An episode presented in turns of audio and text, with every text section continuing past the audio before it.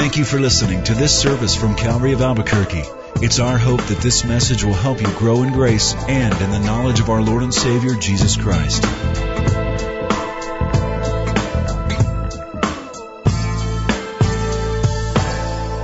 Let's pray together. Heavenly Father, we have seen time and time again where we get refreshed when we crack open this book we refer to as the Bible. It's your word, all of these books, these writings compiled, and we believe superintended supernaturally to be given to us that adequately tell us who you are, what you have done, what you're going to do in the future, and where we fit into that plan. It's so exciting to gather and to read and to consider. And as Lord, we're dealing with this period of history so long ago, but it forms a picture, a portrait of another redemption given to us by the Lord Jesus Christ. Lord, I pray that we would see the similarities as well as the differences and our relationship with you based upon redemption, that that relationship would grow and we would appreciate it more fully than ever before. Thank you for the family gathered. Thank you for this midweek time where we can just verse by verse, line upon line, go through your word. In Jesus' name, amen. It was President Abraham Lincoln that was known as the Great Emancipator because he signed in 1863 the Emancipation Proclamation freeing 3.1 million slaves that had been enslaved, unfortunately, as a part of our national history. Now, Lincoln said that when he signed that document, because he knew of its importance, he knew what it would do, that his hand actually trembled in signing the Emancipation Proclamation.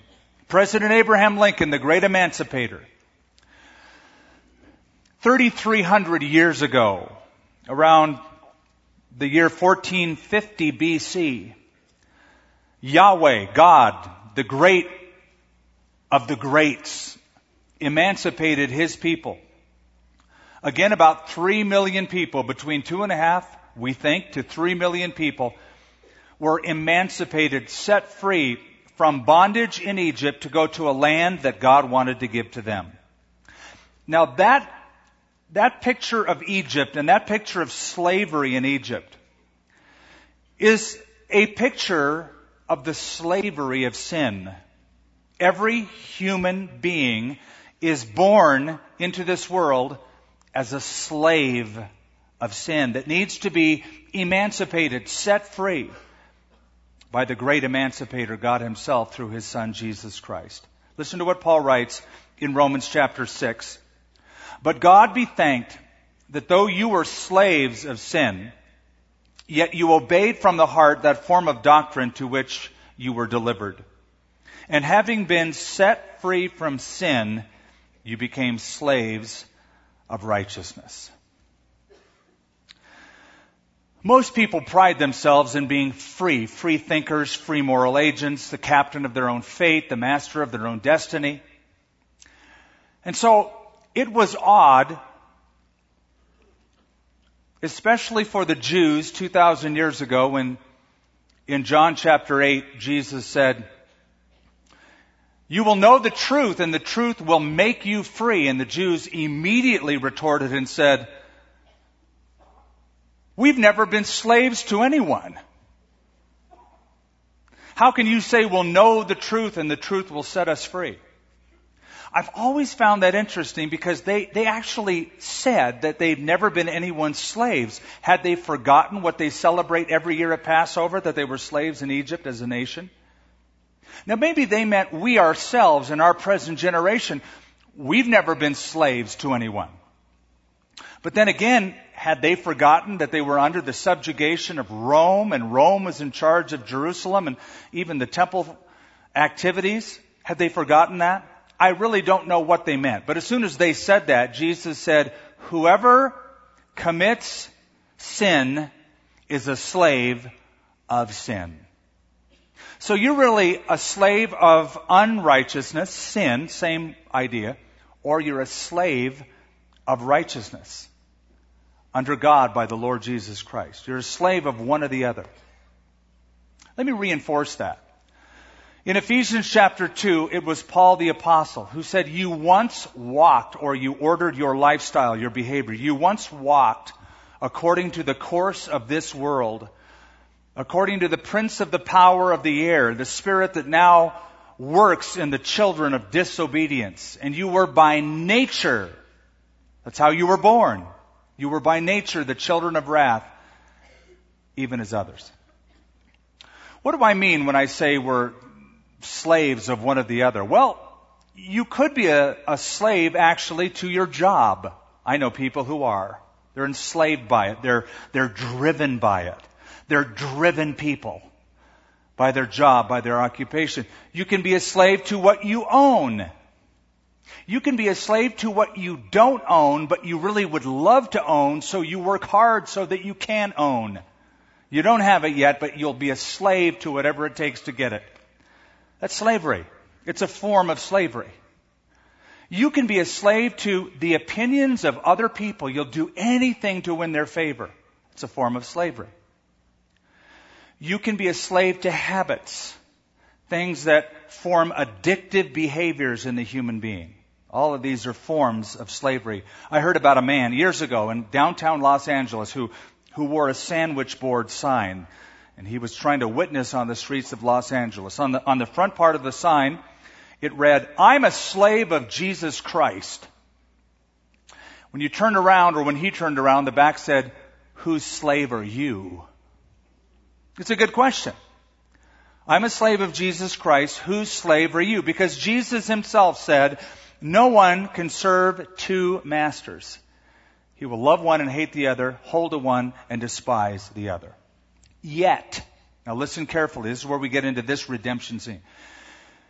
Even people who have been redeemed can have problems post redemption. Let's say you had a thousand acres of land. No, let me reverse that. Let's say I had a thousand acres of land. And you wanted to buy that land. And I say, tell you what, I'll sell it to you. But I just want a, one or just a few acres to keep for myself. I'll sell you the rest. I just want to keep one or two or three. Is that okay? And you go, sure. Now the catch is the land that I want is not on the edge, but in the middle of the plot. Or, or maybe not directly in the middle, but it's not right on the edge. And so we work out the deal. You buy it. I own that portion of land in the middle. By most laws, the law would give me permission to have an access road, an easement, to get to the property that is still mine, even though you own the surrounding land. Now that's, that's how the devil works if he knows you're going to give your life to Christ, he'll say, okay, okay, okay, give your life to Christ, but there's just one little area of your life that you should keep for yourself. And so you keep it and you don't really give that over to the Lord. And the devil loves to build an access road to that little piece of property, an easement, so that he can get to it through a number of visual aids or temptations to have access to ruin that redemption that God is trying to work in your life. Now, you'll discover as we go on in this redemptive plot in Exodus that the children of Israel are redeemed out of Egypt. They're, they're, they're taken out of Egypt, and yet Egypt isn't taken out of them. You'll, you'll see that tonight. Some of them want to go back to Egypt. It's like, again, have you forgotten what that was all about? Did you forget being oppressed by taskmasters who hated you and could care less about you? You want to go back? Enough said. Verse 1. Then the Lord spoke to Moses, saying, Consecrate to me all the firstborn, whatever opens the womb among the children of Israel, both of men and beast. It is mine. Now this makes sense. It was God who spared the firstborn, right? God said, Israel is my firstborn.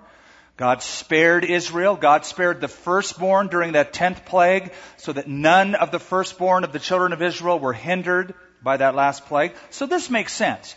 If I spared the firstborn and saved the future of the nation, it only makes sense that you would consecrate your firstborn to me. I want the very best, God would say. I want your firstborn. Later on, there'll be this term, first fruits or the first of what you grow on a piece of property. That belongs to the Lord. Firstborn of the animals belongs to the Lord. Firstborn of the children belongs to God. Now, here's the principle that God is saying. I'm God. I redeemed you. You consecrate the very best to me. There's a principle, and I believe it's a principle that's a New Testament principle. It's one of the reasons I tithe the tenth of everything that the Lord entrusts to me, I give to the Lord's work. It says in Proverbs chapter 3 that you're to honor the Lord with your possessions and the first fruits of your increase. Then it says, then your barns will be filled with plenty and your vats will overflow with new wine. God will bless you, but you must trust the Lord. But I have to give him 10%? No, you don't have to give him anything. I want to give him 10% because I know the results that will come because of it. But that's secondary. Primarily, I just want to give God the best. And I want to give God the first. True story. If you've ever heard of Billy Sunday, the evangelist who used to be a baseball player, traveled the country doing evangelism, on one of his travels, he traveled with a guy by the name of William Wrigley. Ever heard of Wrigley's gum? That was the guy who owned it. And he told Billy Sunday that he lived by this principle of blessing the Lord and giving God the first fruits and giving God the tithe, giving God the tenth. And he says, I believe, Reverend Sunday, that God has blessed me because I've simply honored him with the firstborn and the first fruits of what I have. Verse 3 And Moses said to the people, Remember this day in which you went out of Egypt, out of the house of bondage. For by strength of hand or by a mighty hand has the Lord brought you out of this place. Now, are you noticing the language? Like in verse 2, God says, They're mine. And then here God says, I brought you out. So here we have the redeemed being owned by the Redeemer. What God is saying is the redeemed are now the property of the Redeemer. You're my people. Those are my firstborn. I brought you out. Now that is an Old Testament principle. That is also a New Testament principle. Paul said, you're not your own. You are bought with a price. Therefore glorify God in your spirit and your body, which belong to the Lord. That's the principle. We're owned. And I think this is a principle many a Christian fails to live with. You know, we think, well, I've been set free. I've been emancipated. Yeah, but that doesn't mean you've been set free to your own recognizance. That would be a mistake. God knows your recognizance and mine isn't all that great. So no, you've been set free from being a slave in the past to being a slave in the present.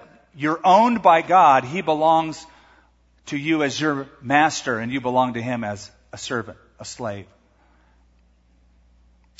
On this day, verse 4, you are going out in the month Abib. Stop there. I have to explain something. The word Abib means spring. Spring. Now this month was in the spring, but originally the term in Hebrew referred to the barley grain that was about to spring forth from the stalk. And it came to mean later on just a spring or the spring. The month of Abib was the first month. Later on, the first month is going to be called Nisan. I, I, I know this is confusing because I broached that subject a little bit last week.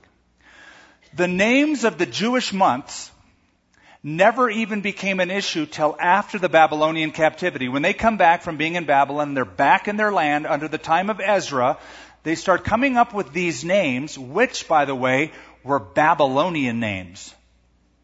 They're Babylonian names. The fourth month of the year is Tammuz, which is one of the gods they worship. In the Bible, when the Bible refers to time or months, it doesn't use names, it uses numbers in the first month, the second month, the third month, the seventh month, etc. They're not named, they're given numbers. Here's the name Abib, which means spring, because that's the first part of the year, the spring part of the year. The names will change post captivity, but usually the Bible records numbers and not names. Trivia. Just thought I'd throw that in. Verse 5. And it shall be when the Lord brings you into the land of the Canaanites and the Hittites and the Amorites and the Hivites and the termites and the Jebusites. Okay, I just added to the word. I'm sorry, I'll throw that one out. Termites isn't in there. Which he swore to your fathers to give you, a land flowing with milk and honey, that you will keep this service in this month. Seven days you will eat unleavened bread. That's called the Feast of Unleavened Bread. On the seventh day there will be a feast to the Lord. Unleavened bread shall be eaten for seven days. No leavened bread shall be seen among you, nor shall the leaven be seen among you in all your quarters. We touched a little bit on that last time. And you will tell your son in that day, this is because of what the Lord did for me when I came up from the land of Egypt. I love this. God is saying, give your personal testimony to your children. Now, this is the only generation that could actually say, this is what the Lord has done for me. I was in Egypt. God sprung me out of Egypt. But the principle is, is that every generation should give their personal testimony of what God has done for them. When parents want to dedicate their children to the Lord, we always want to know what their personal testimony is. Well, how did you come to Christ? What do you mean, how did I come to Christ? I just want to, I want my kid to go to church because, well, I have a kid and I think it's important for kids to be seen in a church setting. It's good for their, well, wait, wait, wait, wait, wait. What about you, parent? Have you personally received Jesus Christ and are you walking for Him and living for Him? Because I'll tell you right now, if you're just dragging your kids to church, they're going to see hypocrite every time they look at you. What is your testimony? What has the Lord done for you? You may be all about what you want the Lord to do for them, but He'll do for them what they see the Lord do in and through you. The personal testimony was to be given. Verse 9, it shall be a sign to you on your hand and as a memorial between your eyes. Interesting. That the Lord's law may be in your mouth, for with a strong hand the Lord has brought you out of Egypt. Now, because of this verse, to this day, men in Israel, Orthodox Jewish men, wear these little boxes on their heads and on their hand, on their left hand. They're called tefillin, which is an ancient Hebrew word for prayers. We would call them in modern vernacular and in the New Testament phylacteries. Now, in this little box, these phylacteries, were four portions of scripture, four little rolls of parchment and they're stuffed in the little box that is put on the head. There's, you can see a photograph of a young man at the western wall with, it's a little dark, but in the front he has this little leather box and inside are portions of scripture. So on the left hand with leather thongs tied on and on the head tied a certain way are four portions of scripture that give the fundamental truths of Judaism. What four scriptures? Number one, Exodus chapter 13 verses 1 through 10 what we're just reading. Number two, on a separate parchment, Exodus chapter 13 verses 11 through 16. On a third, Deuteronomy chapter 6 verses 4 through 9. And on a fourth, Deuteronomy chapter 11 verses 13 through 21. Those are the four portions of scriptures that are placed literally on the forehead and on the hand. And Jewish men will wrap these every morning as they give their morning prayers because they believe it should be on the head and on the hand. Verse 10. You shall therefore keep this ordinance in its season from year to year. It shall be when the Lord brings you into the land of the Canaanites as he swore to you and your fathers and gives it to you that you shall set apart to the Lord all that open the womb. So we're back to the firstborn thing again. What God is saying is, once you get into the land that I said I'm going to give you, that's when you start this thing. That's when you do this thing. That's when this ritual kicks in. Every firstborn that comes from an animal which you have, all males shall be the Lord's. But every firstborn of a donkey you shall redeem with a lamb. And if you will not redeem it, then you shall break its neck. And all the firstborn of man among your sons you shall redeem. Now what's going on with this? Simple. A donkey is an unclean animal. You cannot use a donkey to sacrifice to the Lord for any occasion under any circumstance. So you redeem it. That is, you use the donkey that is the firstborn. You use it at home by sacrificing a lamb in its place. Then you get to take the donkey home and it becomes part of your workforce or your pickup truck, essentially. That's what donkeys were in those days. Okay. Animals are mentioned. Children are mentioned also in verse 13. Every firstborn among your sons. To this day, Jewish fathers pay five shekels to redeem their firstborn son. They go to a rabbi. They bring around them ten men who are ten witnesses. The rabbi, or in those days, the priest, would ask them a simple question. Do you want to keep the money or do you want to keep your son? Now they do that because they want to hear the confession of the father and the only appropriate thing. He's not going to say, I want the money. He's going to say, I want my son. And so he's giving the five shekels to redeem his son. That's called pidyon haben. That's the redemption of the son. So God was redeeming children while, keep this in mind, keep this in mind, while other cultures around Israel were killing their firstborns. Did you know that? Phoenicians, for example, in sacrificing to the false gods and goddesses, would take their firstborn child and actually kill it. They said it would bring honor to God. God never wanted that. God hated child sacrifice. So he said, You don't do that. They're mine. You just redeem them. You just redeem them. Verse 14. So it shall be when your son asks you in time to come, saying, What is this? That you shall say to him, by strength of hand, the Lord brought us out of Egypt, out of the house of bondage. And it came to pass, when Pharaoh was stubborn about letting us go, that the Lord killed all the firstborn in the land of Egypt, both the firstborn of man, the firstborn of beast. Therefore I sacrifice to the Lord all males that open the womb, but all the firstborn of my sons I redeem. And it shall be a sign on your hand and as frontlets between your eyes for by strength of the hand of the Lord, or for by strength of hand the Lord brought us out of Egypt. I did a little research on the phylacteries, these tephilim, these boxes that I told you about. It seems that they originate in usage. They originated from around the Babylonian captivity. Post 586 BC and onward, that's the record we have of the constant use of these. So it is thought that God may not have this, intended this to be literal, that is, to actually put boxes on your head. But that this could be a figurative expression. That God is saying, I want you to act this out in your life. You know, I, I don't want you to just keep my commands um, in your heart. I, I don't want you to just confess them with your mouth. What I want you to do is actually put your hand to them. Think about them. And, and let it be a part of the very fabric of your life. So this could originally have simply become a figurative expression. And I want to give you another scripture that I think could bear that out. In Proverbs chapter 3, verse 3, Solomon writes this, My son, do not forget my law but let your heart keep my commands. For length of days and long life and peace they will add to you. Let not mercy and truth forsake you. Bind them around your neck and write them on the tablet of your heart. That doesn't mean that his kid had to walk around with a huge necklace with all of his dad's little sayings.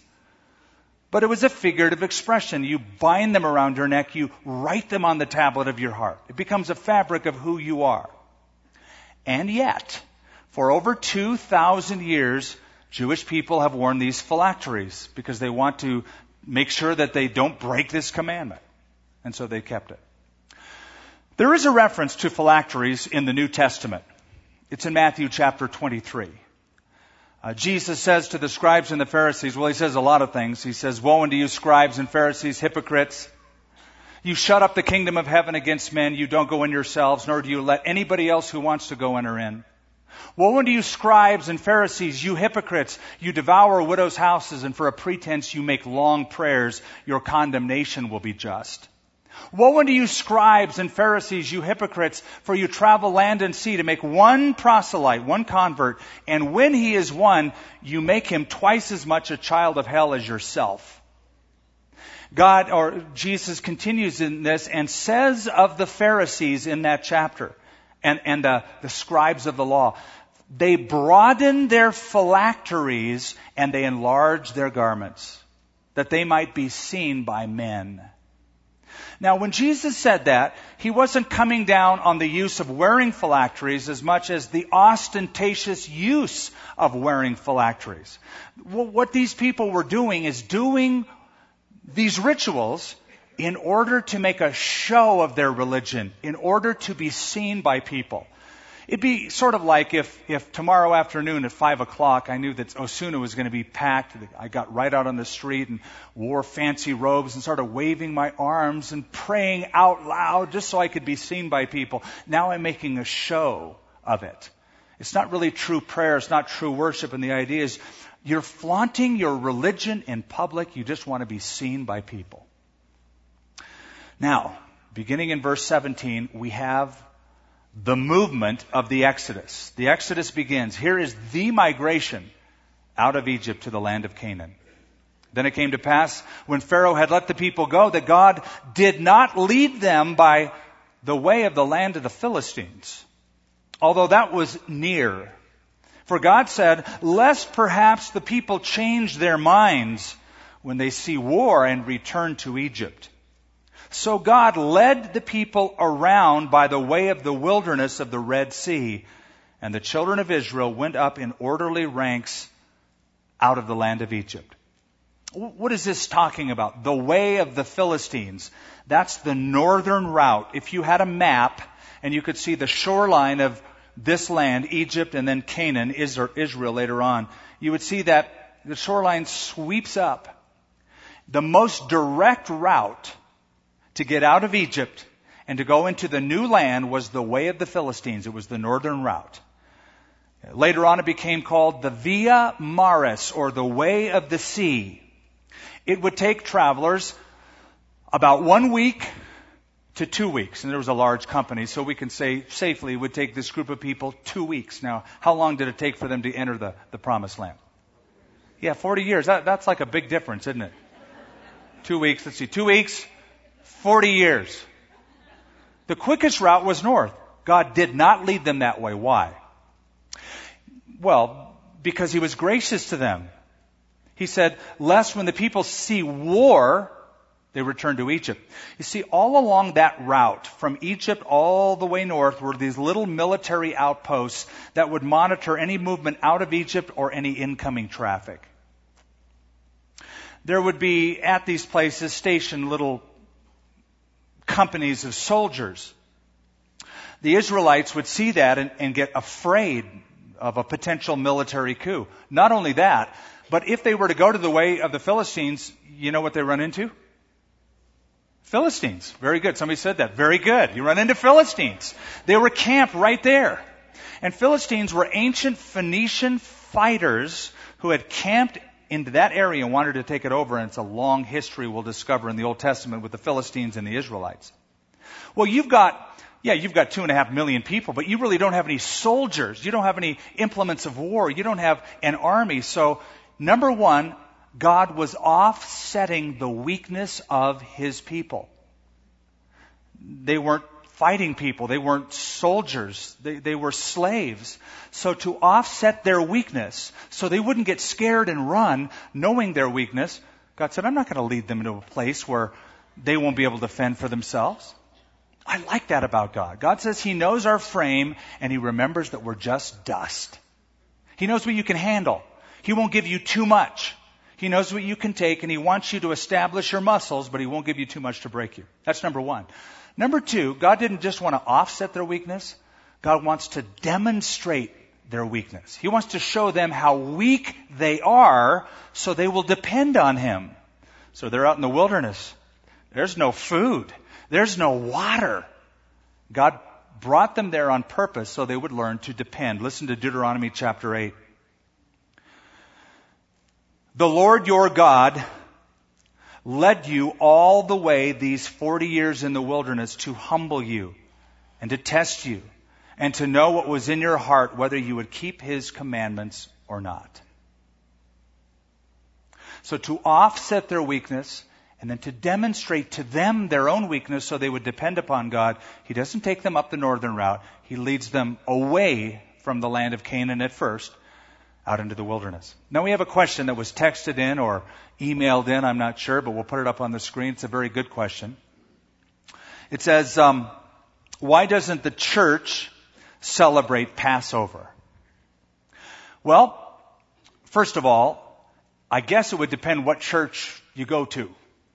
Because some churches do celebrate Passover. We have had Passover meals over the years on a number of occasions. Sometimes the full blown meal, sometimes on a Wednesday night to celebrate it. Sometimes, like last week, it's an explained form and a bridge form. But more than that, in the New Testament, Jesus tells us that Passover is fulfilled, not in the ritual of Passover, but in the person of Jesus Christ. And so he gave those Passover elements new meaning when he broke the bread and took the cup and said, Now you do this often in remembrance of me, not of that lamb from Egypt, not of that Passover event, but of me. A whole new meaning was ascribed to an ancient ritual. So it's fulfilled in Christ. And though I think it's wonderful to celebrate the Passover to get instruction, I do see a danger of some Christians who want to go back under the law that Paul warned about in Galatians and think that Christians have to celebrate Passover and have to keep the Jewish feasts and have to understand that or somehow they're not completed. So just a little warning, be careful about that.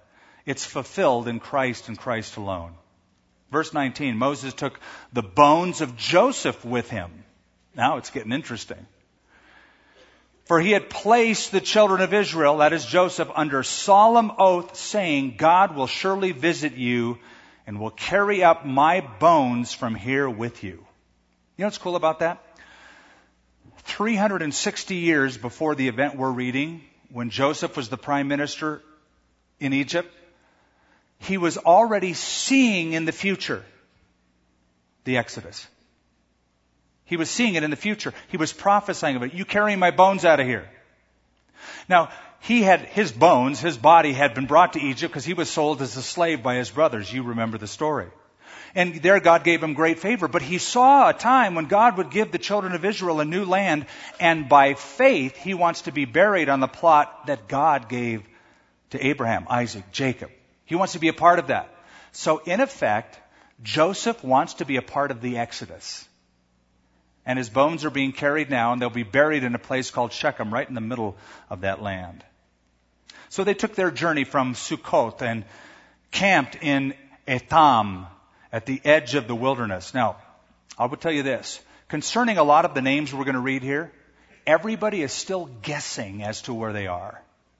There's only one familiar term in these chapters, and that is Red Sea, because it's still used today. But all of the other locations have big question marks around them, except for one that we know for sure, and that is Kadesh Barnea, right at the border of the Promised Land and the wilderness. And the Lord went before them, get this, by day in a pillar of cloud to lead the way, and by night in a pillar of fire to give them light so as to go by day and night. He did not take away the pillar of cloud by day or the pillar of fire by night from before the people.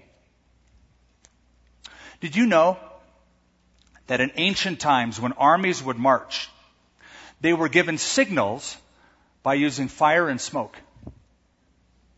Um, generals would give the orders, and the orders would be carried out by these braziers or these little smoking pots that were lifted up high on poles, and they would be seen in the distance by the armies, and they would know which way to turn and how to march and when to stop. And so, by fire and smoke, in ancient times, armies were given directions. Here, God, the leader of this group, is giving them directions and protection by a very similar method. It says a pillar of fire by night, that's a night light, and a pillar of cloud by day. What effectively this was, was GPS. That's what it was. God's positioning system. God was telling them where to go. God was telling them when to stop. And it was a visible reminder that God was with them. Keep in mind, these people didn't have a Bible back then. They were slaves. They didn't have a whole lot of spirituality under their belt and spiritual growth like we have today.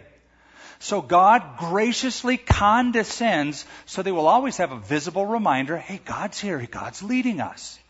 It's sort of like the burning bush on a national level. Moses saw the burning bush. It was a sign to him that this was God. This is like the burning sky. And it's a sign to them that God is with them. So at night, the fire would light the way. It was a night light. And when you go to bed at night, it was a night light. It's kind of cool. I don't know if it dimmed, you know, when it was bedtime and, but there, that light was always above them during the night. So it was GPS, God's positioning system. It was also a temperature control system. A lot of people don't think of this, but if you have a cloud over you during the day, the Sinai can get hot. Imagine being in Phoenix in the summer without air conditioning and living in tents. It's way, way, way over 100 degrees. So to have a, a nice little inversion layer, a cloud layer over you would protect them during the day. And it can get quite cold because it's desert in the Sinai in the wintertime. So that fire provides a nice little warm blanket over them, gives them a temperature controlled system. Now this cloud was more than that. It represents the glory of God. It's called the Shekinah, or a better pronunciation, the Shekhinah, a visible reminder of the glory of God. Later on, toward the end of Exodus, that, that cloud will settle upon the tabernacle. In 1 Kings chapter 8, a cloud settles upon the temple of Solomon, so the priests can't even minister and do their job. They have to leave the temple. And then much later on, Isaiah gets a vision of God high and lifted up. The train of his robe fills the temple. Remember Isaiah chapter 6? And it says the smoke filled the temple. It was, a, it was the same idea. It was this cloud of the glory of God. Now, I'll just give you a preview of coming attractions. Because, we you know, the Lord may come back before we finish the Bible. This cloud, this visible reminder of God's position and God's glory stays with them until Ezekiel chapter 10, when the prophet gets a vision of the cloud lifting from the Holy of Holies, moving toward the eastern gate of the Temple Mount of Jerusalem, and then leaving toward the Mount of Olives. Basically, God is saying, You guys are so corrupt, I'm getting out of town. And the glory of the Lord departed from the temple. Verse. Oh, we finished that chapter chapter 14. Now the Lord spoke to Moses saying, now here in chapter 14, once again, we're at that pivotal point in Jewish history. Okay? We're going to deal with the Red Sea. I want to talk about the Red Sea. Here's the problem with the Red Sea. There's a whole bunch of other names associated with it. Nobody knows for sure where those places, those other places named, are. In Hebrew, the word Red Sea is Yam Suf. Yam Suf. And it can be translated with integrity the Sea of Reeds or papyrus rushes. And it is believed by some that this was the northern extension of the Suez, not canal, because that wouldn't be built for a long time, but the Gulf of Suez that extended northward in ancient times. Top- topography has changed, and man has helped even change the topography. But there is an area on your Bible maps and in Egypt called Bitter Lakes, and many scholars believe that that northern arm of the Suez, that little inlet that extended north, was that body of water, all part of the Red Sea, where they crossed. The Sea of Reeds, or the Red Sea. Now, a lot of people try to play it down. They say, well, you know, it was just a sea of reeds, a sea of rushes, and it was only about 18 inches deep, and it wasn't hard for if a wind came up, it would abate the water, and uh, people could walk through no problem. So it's really not a miracle. Actually, It's a much greater miracle because part B to the miracle isn't just the crossing of the Red Sea, it's the killing of the entire Egyptian army in the waters of the Red Sea. I think it's a pretty good miracle if God can drown a whole army of Egyptians in 18 inches or less of water. Marks go way up high for God doing that. Either way you look at it, the miraculous cannot be removed from this. I heard a story. A boy was in Sunday school class, first time in a church, came out. His mom said, Well, how was church today? He said, It's all right. Well, what'd you learn? Says, Well, mom, my teacher told us a story about Moses who went behind enemy lines and was sent by God, I guess, to rescue the Israelis from bondage. Then he got to the Red Sea and there was this huge problem. So, what he did is call in his Army Corps of Engineers to build a pontoon bridge so the children of Israel could walk across safely. Then he gets on his walkie-talkie and radios headquarters and sends reinforcements in. They bring bombers in who, when the Egyptians are on the same bridge, bomb it and it's destroyed. And the mom just looked at Junior real quizzically and said, Are you sure that's what your teacher told you in Sunday school? And he said, No, mom, but actually, if I told you what she told us, you would never believe it. and there are some people who will never believe what you are reading. And I feel sorry for such people. Because they feel the need to help God out. That God just is incapable of doing anything miraculously. He needs to use nature that He created to pull something off. Now, God could use nature to pull anything off. If God is the one who instituted the laws of nature, then He can use nature at His whim and His will. And He does incorporate some of it here because He sends a strong east wind. That's nature. But, for us, something is a miracle. That for God is sort of like, eh, oh, no problem. Because if God creates natural law, follow me here, then cannot God supersede natural law anytime he wishes? Couldn't he contravene temporarily natural law if he wishes? So he can use natural law, supernatural law, or a combination of both. Verse 1. Now the Lord said to Moses, Speak to the children of Israel. Watch this. That they turn that they turn and camp before Pi-hahiroth. I can say it, I just don't know where it is. Between Migdol and the sea, opposite Baal Zephon. You shall camp before it by the sea, for Pharaoh will say of the children of Israel, they are bewildered by the land, and the wilderness has closed them in. Interesting. First, God has them turn, giving the appearance that they can't decide which is the right way to go, giving the appearance that they want to take the northern route, but then they had second thoughts because, boy, we're going to get in trouble if we go that route. There's all sorts of military things that could happen. So he has them turn.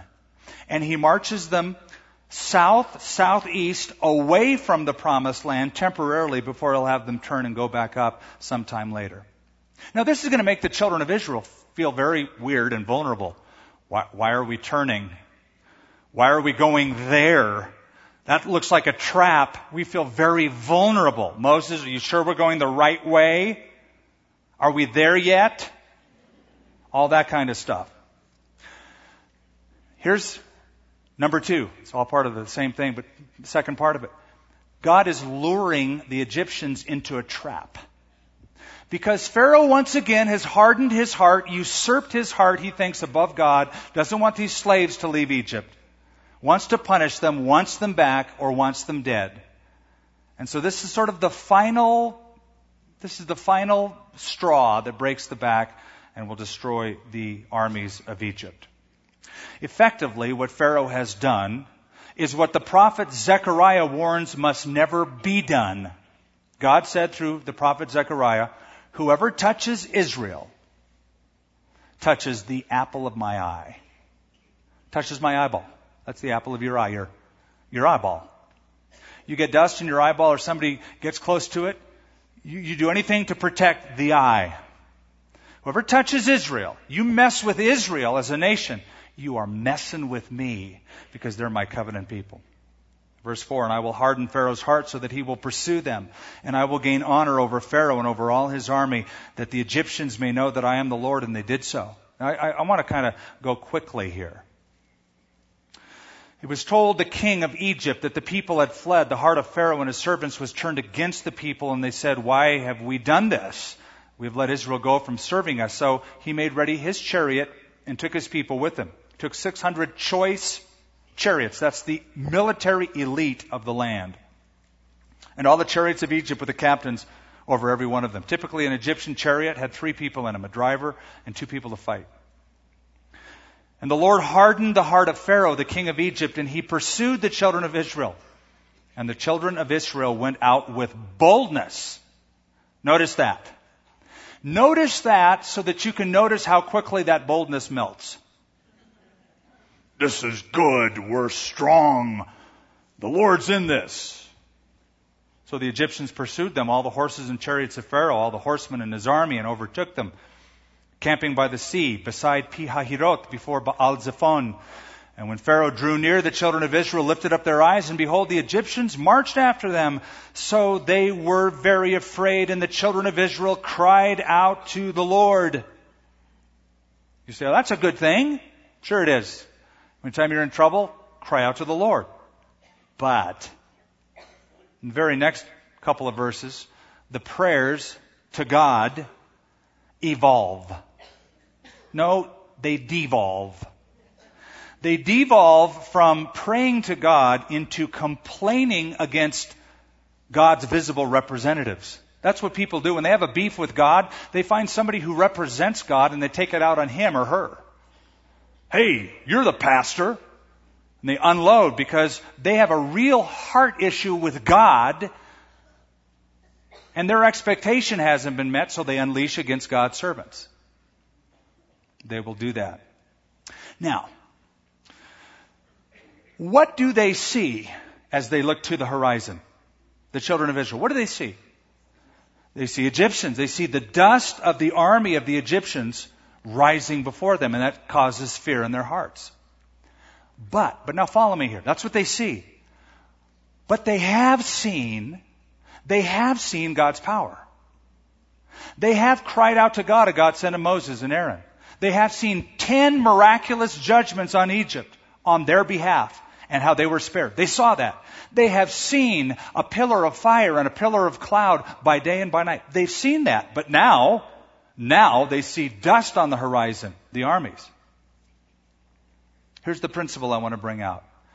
Sometimes what we see clouds what we know or what we see clouds what we have seen in the past, and that is God's ability to work.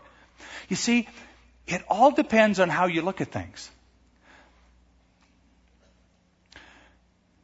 In chapters to come, in days to come, we're going to read in Numbers 13 and 14.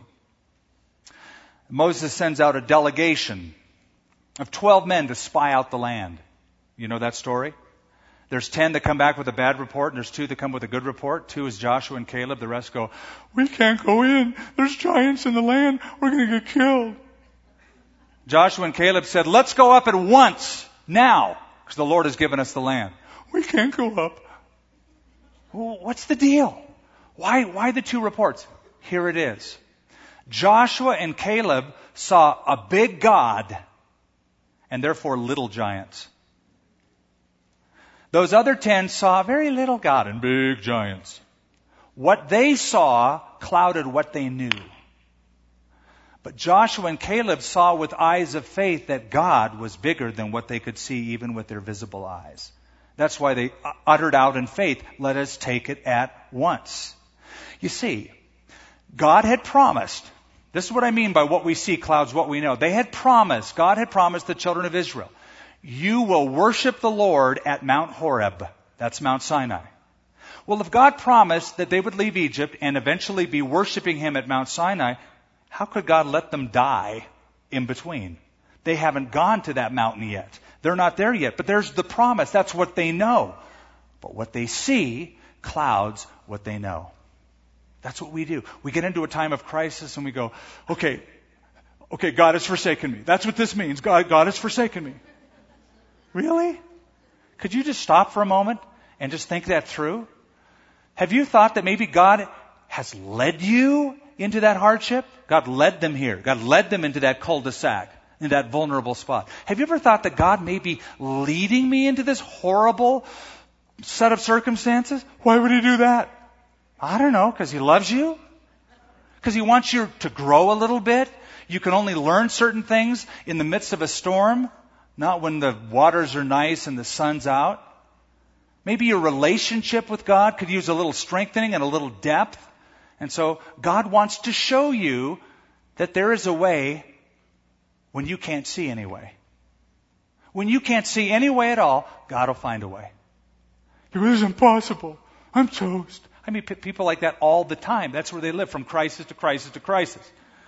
They're saying, God led me here. I don't know what's up, but He knows what's up. So the turn and the move. Verse 11.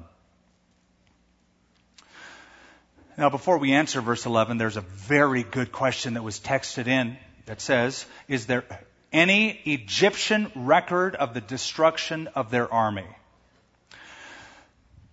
Let me answer that generally and then specifically. We're dealing with a time period that's 3,300 years ago.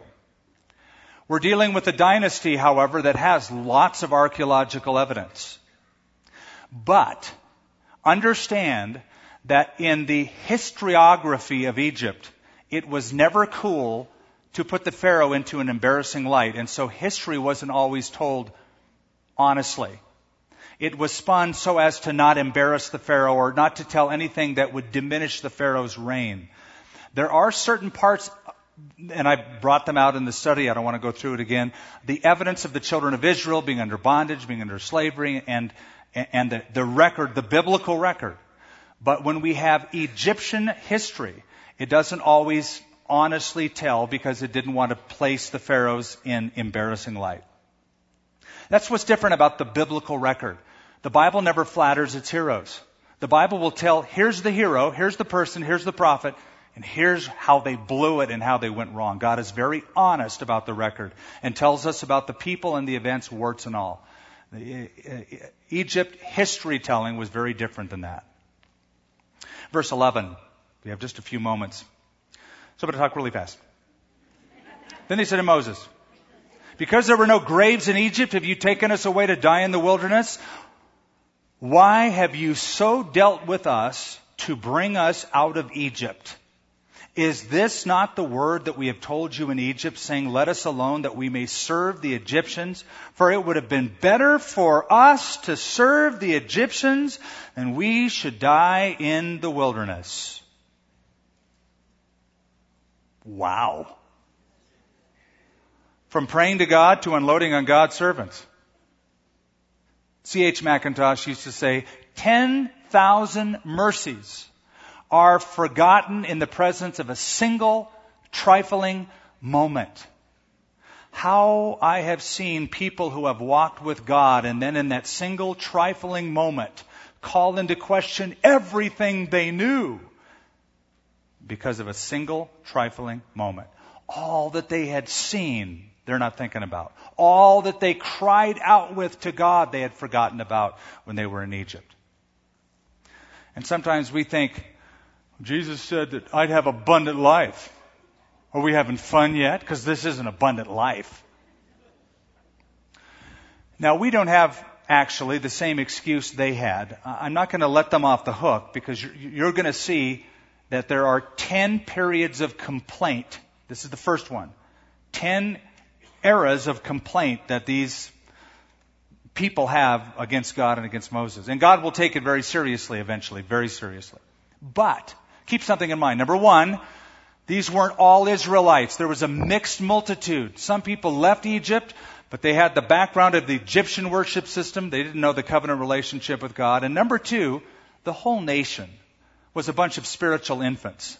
They didn't have a Bible. They didn't have the scriptures as we know the Bible. They're just learning what it is to walk with God. This is all new to them. So I can understand from a human perspective complaining, but it's going to really wear on Moses before this thing is over. And Moses said to the people, Do not be afraid. Why did he say that? Because the real issue is their own fear. Fear and faith are mutually exclusive. If you have faith, you will not have fear. And fear can swallow up faith just like faith can swallow up fear. They're mutually exclusive. So Moses knew the heart of the issue is they're living in fear. So he says, stop it. Don't be afraid. Do not fear. Stand still and see the salvation of the Lord, which he will accomplish for you today. For the Egyptians whom you see today, you will never see again forever.